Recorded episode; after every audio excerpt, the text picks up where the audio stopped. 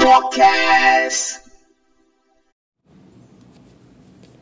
Selamat datang ke Tengok On Podcast. Welcome back to your favorite lo-fi podcast with me Hadri Shah and this is episode 78.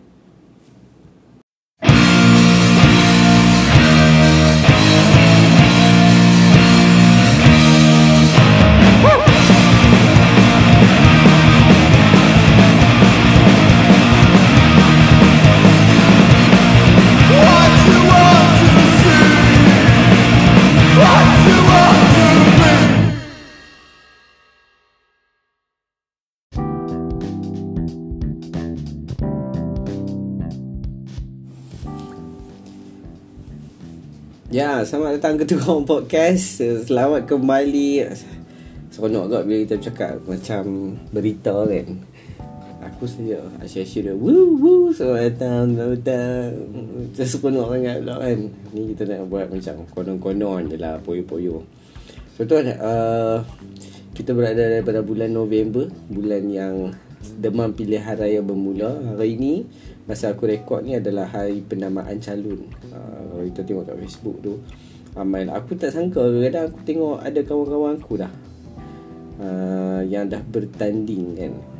Uh, Rasa macam serius juga kan Dulu um, Orang kata apa Tak pernah lah kita terfikir Kawan kita bertanding ke tak. Ni nampak kawan bertanding Ada juga geng-geng sim buku Bertanding apa semua kan? Benda-benda jadi yang serius Tapi setiap kali pilihan raya Sebenarnya uh, Dia ada pertembungan tau. Dia ada pertembungan yang aku rasa kadang-kadang klise juga. Uh, Tentang Orang akan menyogokkan tentang kepentingan Rakyat jelata turun memberi undi Kepada siapa pun pemerintah Yang akan uh, ditabal sebagai pentadbir negara Cumanya ada juga cerita yang bila dia mesti di tengah-tengah tu ada walaupun dia tak besar sangat cerita dia tak besar sangat uh, cerita ni subjek ni tapi dia ada tetap ada. Uh, dan uh, subjek yang aku maksudkan ni adalah uh, orang yang tak mengundi ni yang dikatakan uh, golongan ataupun pendokong-pendokong anarki. Aku tak tahu sejauh mana bet, uh, uh, ramainya pendokong yang dimaksudkan tu uh, sebab aku dah tengok ke aduh orang memang tak mengundi kan. Aku ada tengok kawan-kawan aku uh, in fact yang yang dah umur 50 lebih kan. Aku ada kawan-kawan di pejabat tu uh, yang tak mengundi. Memang dia pertama dia memang relax gitu kan. Dia pun macam tenang dia macam dan bila aku sembang-sembang cuma aku tak go into deep lah. Dia pun tak ada lah anarki ke apa tak. Pun macam pun ada bah pun ada pendapat pun sendiri. Ha, dan aku rasa kalau kita menuduh orang-orang yang tidak mengundi ni sebagai tidak bertanggungjawab, ha, ignorant ataupun apa-apalah kan, ha, ha, punca kepada negara ni diberi kepada orang yang tak sepatutnya, aku rasa tak adil. Sebab yang mengundinya adalah orang yang menentukan pem, pem, apa, siapa yang berada di tampuk pemerintahan ni orang yang mengundi. Jadi orang yang tak mengundi ni dia tak nak kena mengena. Dia dia ada reason dia sendiri. Kita tak boleh kata dia 100% mungkin dia tak rasa benda ni penting bagi dia. Sebab atau mungkin dia kecewa ke uh, ataupun dia ada pendapat dia sendiri dan sebagainya. Tapi hari ni episod kali ni kita nak sembang pasal uh, uh, kenapa anarki yang dikatakan uh, subjek yang tadi tu yang tidak mengundi ni sebagai kelompok anarki dan uh, yang menolak uh, sistem elektoral ni uh, apa election atau pilihan raya umum? Um, aku nak cerita pasal uh, antara sebab kenapa uh, uh, kebanyakan pendukung atau kaum anarki hampir di seluruh pelosok dunia ini menolak uh, sistem pengundian.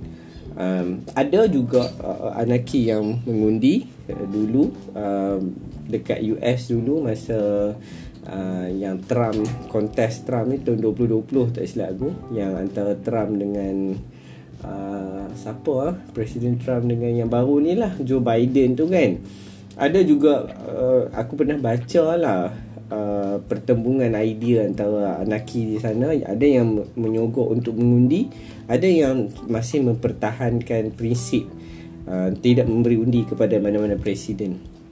Baik ada tiga benda. Sebenarnya ada banyak benda yang kita nak banyak benda yang boleh kita susun untuk cerita kenapa kebanyakan golongan anaki menolak uh, memberi undi ni. Uh, dan tiga benda yang pertama yang kita kena tahu ni dia ada benda yang bersebab. Satu, benda yang pertama adalah kaum anarki ni dia menolak sistem, dia bukan menolak mengundi tu. Kita kena faham dia bukan tolak voting. Dia tolak memvote siapa.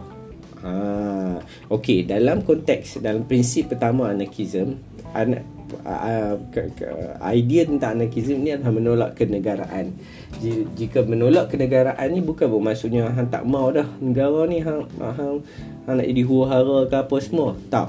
Menolak kenegaraan ni bermaksud hang menolak kerajaan. Kerana apa? Kerana adanya negara adanya negara wujudnya kerajaan. So bila wujudnya kerajaan ada struktur pemerintahan yang berbentuk hierarki.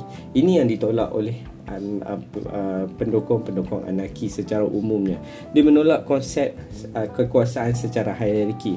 Bermaksud dalam uh, maks, uh, penjelasan yang sederhana dia adalah penolakan terhadap sistem kuasa yang berbentuk dari atas ke bawah. Maksudnya ada presiden, ada government, ada raja, ada perdana menteri, ada apa-apa aje lah.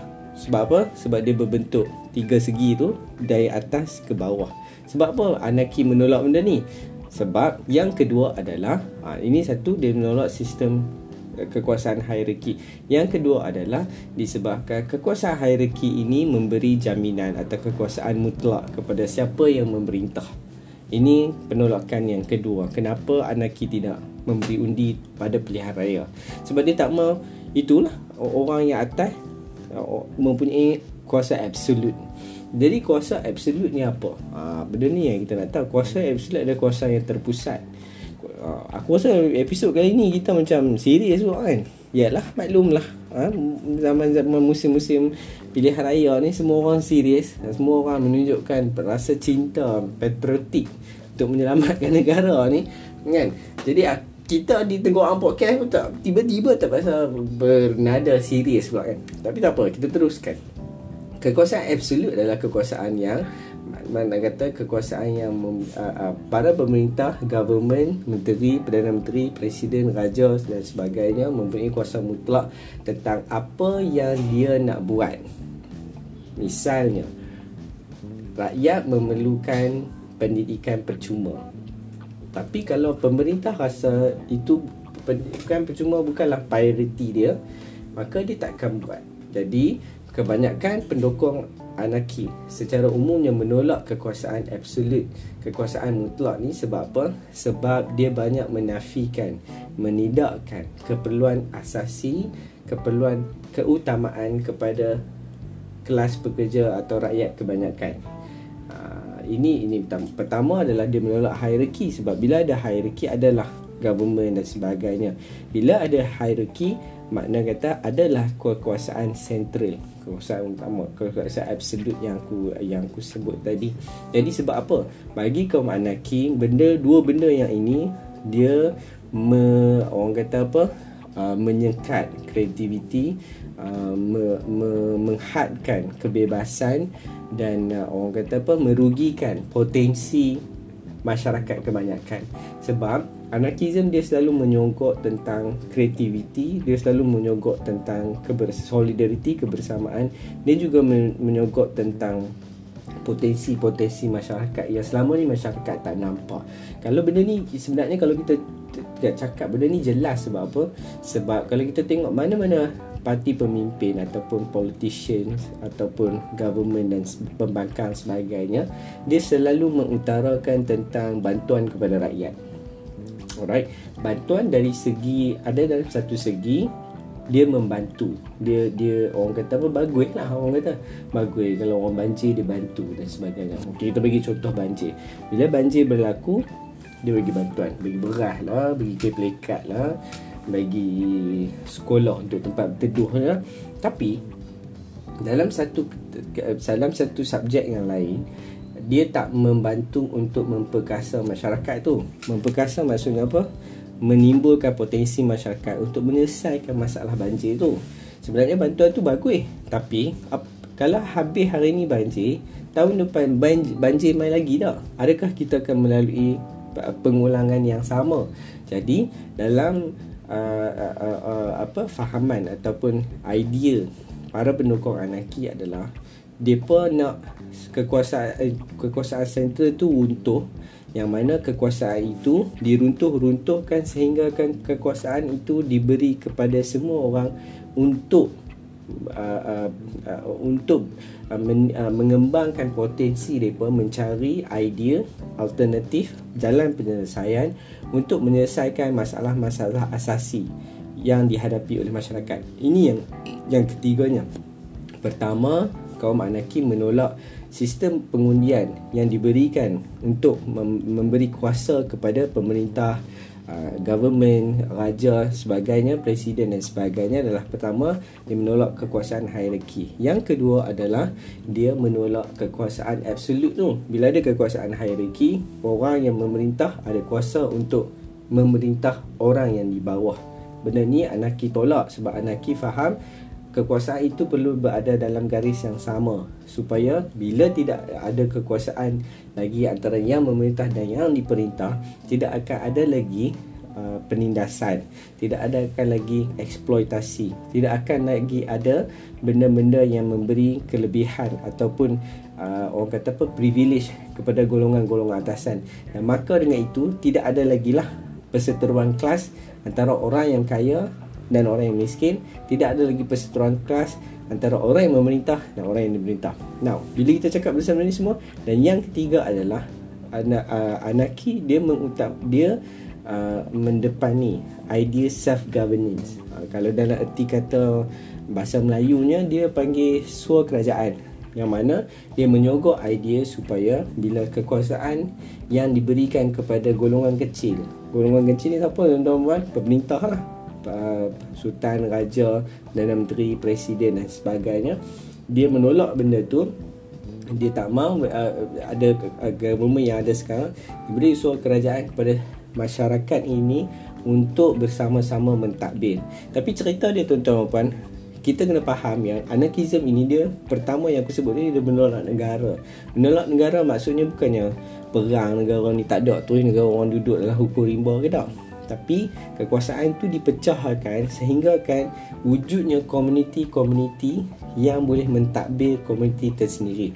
Sebagai misal bagi aku masukkan di sini aku bagi bagi cerah sikit ya. Sebagai misal negeri Kedah. Negeri Kedah ni luas ni besar kan? Kedah besar. Jadi bila kata Malaysia dah tak ada kekuasaan mutlak tak ada. Pecah dah kuasa tu jatuh ke negeri Kedah saja atau negeri-negeri lain. Tapi kuasa Kedah saja pun besar. Dia pecah lagi dalam contoh uh, kelompok daerah Sungai Petani. Ha, state Sungai Petani. So pecah lagi Sungai Petani. Sungai Petani ada uh, ada apa? Jalan bakar sampah. Uh, ada uh, apa lagi ya? Hmm, susah sikit nak sebut benda ni sebab aku tak berkenan Sungai Petani. Aku dah lalu start banyak. Duduk Sungai Petani ni aku duduk lah Sungai Petani. Tapi aku tak aku tak familiar dengan okay kita cerita pasal lalu start lah. Lalu start dia dah pecah Kedah pecah pecah lalu start lalu start pecah lagi kuasa dia pecah lagi kepada komuniti apa? Komuniti Tamarat Mergung uh, pecah lagi pada komuniti Jalan Sultanah uh, pecah lagi pada komuniti Jalan Stadium. Pecah lagi. Dia pecah pecah pecah pecah. So dia ada banyak komuniti. Supaya komuniti-komuniti ni dia boleh mengurus dan mentadbir. Ini yang panggil self governance so dalam self governance dia ada prinsip direct democracy Nah, direct demokrasi ni ke, selalunya eh, bukanlah selalunya. Direct demokrasi ni selalu dikatakan sebagai satu elemen yang ada dalam anarkism ni. Sebab apa? Direct demokrasi ni uh, nanti aku akan cerita lebih panjang dalam uh, uh, uh, apa episod yang seterusnya. Direct demokrasi ni dia adalah uh, orang kata apa? rakyat uh, bukan dia rakyat dia masyarakat komuniti tu mentadbir pekan dia sendiri komuniti dia sendiri Ah, jadi macam mana? Aku boleh bagi contoh di Porto Alegre Brazil Depa bila setiap tahun depa akan ramai-ramai turun ke dewan, depa panggil dewan rakyat lah macam tu dewan rakyat. Dewan rakyat hang ni siapa turun? Tu Sanusi lah turun. Menteri Perdana apa Menteri Besar hang turun. Bukan hang. Dalam direct demokrasi hang boleh turun. Hang turun uh, hantar wakil hang, hantar wakil komuniti-komuniti hang untuk berdebat tentang apa yang depa nak. Dalam di Porto Alegre ni makcik, pakcik, petani, cikgu ha, jurutera, lawyer, siapa saja turun ke dewan untuk berbincang dan berdebat. Berapa ribu ni? Ribu eh. Bukan cakap sikit-sikit, ribu. Jadi pun ambil bahagian untuk turun. Benda ni jadi tak? Benda ni jadi. Tuan-tuan kalau hampa Google, hampa boleh nampak dalam participatory budgeting yang pernah. Ha, yang ni dia panggil participatory budgeting.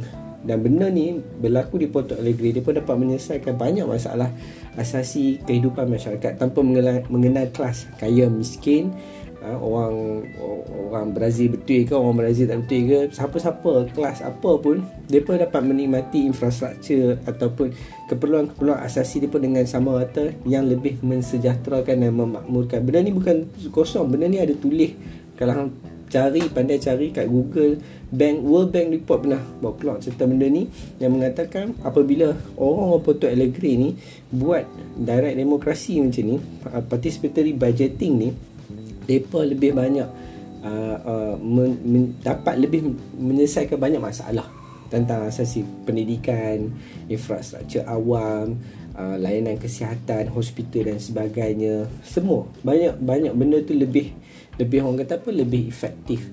Dan kalau dan dan kalau kita tengok sebenarnya adakah anarki ni menolak terus uh, uh, pilihan raya eh, dia memilih ni Uh, uh, pilihan raya ni memilih lah kan sebenarnya tidak lah kalau hampa tanya aku aku baca dan apa yang melalui pengalaman uh, study aku dan sebagainya aku melihat benda ni bu- tak. Bila orang kata anarki menolak uh, apa whoever they work for we are ungovernable, uh, ungovernable. Betul lah tu. Tapi kalau kita tengok selidik kaji lebih dalam bukan ke, kalau apa tengok baca dalam anarkis library pun banyak tu benda yang uh, orang yang ahli anarkis yang menulis apa semua ni dia pun menulis bukan yang kita uh, dia kata anarki bukan kami yang tolak sistem memilih. Sebaliknya kami menolak tiga benda yang aku cakap tadi tu. Sistem kekuasaan. Sebab apa? Kekuasaan hari ni kita kalau hampa tengok kita tengok betul-betul kita hanya ber, berkuasa sekarang ni yang orang kata kuasa rakyat ni sebenarnya kita ada kuasa memilih sahaja. Tahu? Tapi apabila lepas pada tu apa contohnya macam kita dah naik uh, government baru pada 20 hari bulan. Apa selepas itu? Ha, apa selepas tu kalau dia tak mau buat dia tak mau buat. Ha, betul tak? Government tak mau buat tak mau buat. Ha, mungkin dia dia boleh beritahu macam-macam. Mungkin tak ada masa tak ada masa mungkin tak sesuai lagi ke dan sebagainya. Dia tak boleh buat sebab dalam government kalau hang baca betul-betul an, anarkism menolak negara ni sebab apa? Satu an, negara ni adalah punca kepada kapitalisme ini juga adalah satu benda yang kenapa anarki menolak sistem pilihan raya yang ada. Sebab men, bila memilih kerajaan kerajaan ni dia bersangkut paut dengan capital. So Salah satunya anarki melawan kapitalisme tu lah. Dan dia dia dia tolak kekuasaan hierarki. Sebab kekuasaan hierarki ni dia orang yang memerintah akan menjaga kebajikan mereka dahulu daripada apa yang patutnya diberi kepada yang diperintah. Ha, dia faham macam tu. Okey, kekuasaan absolut yang kedua adalah kekuasaan yang diberikan kepadanya orang yang memerintah, raja dan sebagainya uh, government ke Perdana Menteri ke Presiden sebagainya. Kekuasaan absolut hang ada tak kuasa? Tak ada hang ada kuasa masa sekarang ni je lah masa 19 bulan nanti hang ada kuasa tu je. Kuasa untuk memilih. Tapi kuasa hang itu tak bermakna apa-apa. Sebab hang tak boleh kontrol. Satu hang tak boleh kontrol. Kita tak boleh kontrol menteri kita. Kita tak boleh kontrol YB kita. Kita hanya boleh bising di Facebook di Twitter dan sebagainya. Tahu kita tak ada benda yang kita tak ada yang kuasa tu untuk kontrol untuk untuk uh, apa untuk kalau dia tak buat cantas dia. Cantas ni nak kena tunggu 5 tahun lagi. Ataupun masa tu ada orang mati ke tu ah, nak pilih raya lagi. Itu je. Okey? Itu, itu yang dikatakan merugikan potensi masyarakat. Ha, merugikan potensi masyarakat itulah. Apa dia potensi masyarakat? Potensi untuk dia sendiri melihat masyarakat berganding bahu berdebat berargumen kemudian mendapat kata putus selepas melalui sistem yang lebih demokratik memilih uh, apa yang lebih utama untuk mereka untuk menyelesaikan masalah-masalah asasi atau masalah-masalah esensial masyarakat di tempat kawasan komuniti tu atau di pekan tu. Yang ketiga adalah anarkisme menolak benda-benda ni semua kerana dia nak self governance, dia nak direct demokrasi. Dia menyokong benda-benda ni sebab dengan direct demokrasi lah kita boleh dapat kontrol uh, uh, uh, apa yang kita dapat kontrol kita boleh directly melaksanakan apa yang kita perlukan apa yang lebih utama kepada semua orang. Uh, lebih utama kepada aku lebih utama kepada hang. Walaupun hang bukan bumi putra contoh. Walaupun hang ni sebenarnya imigran contoh. Walaupun hang ni bukan um, apa-apa yang berlainan dia tak tengok untuk dia demokrasi itu. Dia dia sama-sama untuk berdebat dan sebagainya. Uh, ini adalah tiga benda yang kenapa orang cakap pasal oh budak-budak ni tak tak tak guna lah anarki lah ni. Depa ni tak apa depa ni bukannya bertanggungjawab lah apa semua kan. Bodoh lah apa semua. Macam tu lah. Kan? Uh, uh, cuma aku nak bercakap pasal benda ni sebab Setiap kali lima tahun dah lah Contoh benda ni lah. Setiap kali lima tahun dah lah Benda-benda ni macam cerita Jadi hmm, Sajalah aku nak kongsi Supaya kita tahu Oh kita, kita faham lah Sebenarnya ada benda-benda yang uh, uh, Orang kata apa Yang Yang Yang Yang Ada sebab dia Pasal apa dia buat lagu ni Apa semua. Dan ada dia ada pendirian uh, uh, Pegangan hidup masing-masing kan. So setakat itu sajalah Untuk episod yang ketujuh 28 ni doakan semoga kita punya emisi kita untuk 100 episod pada 31 Disember nanti kita ada lebih kurang 12 episod lagi ni. Weh 12 ke? 22 episod lagi pun. Fuck banyak weh. Aku aku ni kadang-kadang kan kalau kalau orang kata apa uh, rajin kan boleh ni boleh kita buat jadi doa kan supaya kita dapat menuju ke misi ke uh, uh, uh, apa 100 misi uh, 100 episod. Uh, tengkorak podcast. Terima kasih yang mendengar. Um, uh, apa dia ah lupa lah. Pasal pasal serius sangat. Pasal serius sangat. Benda-benda macam ni kan. Uh, think, uh, okay jangan, jangan lupa love your life love your family love your friends die laughing. Tinggalkan bullshit dengarkan the real shit tengkorak podcast for life. Woo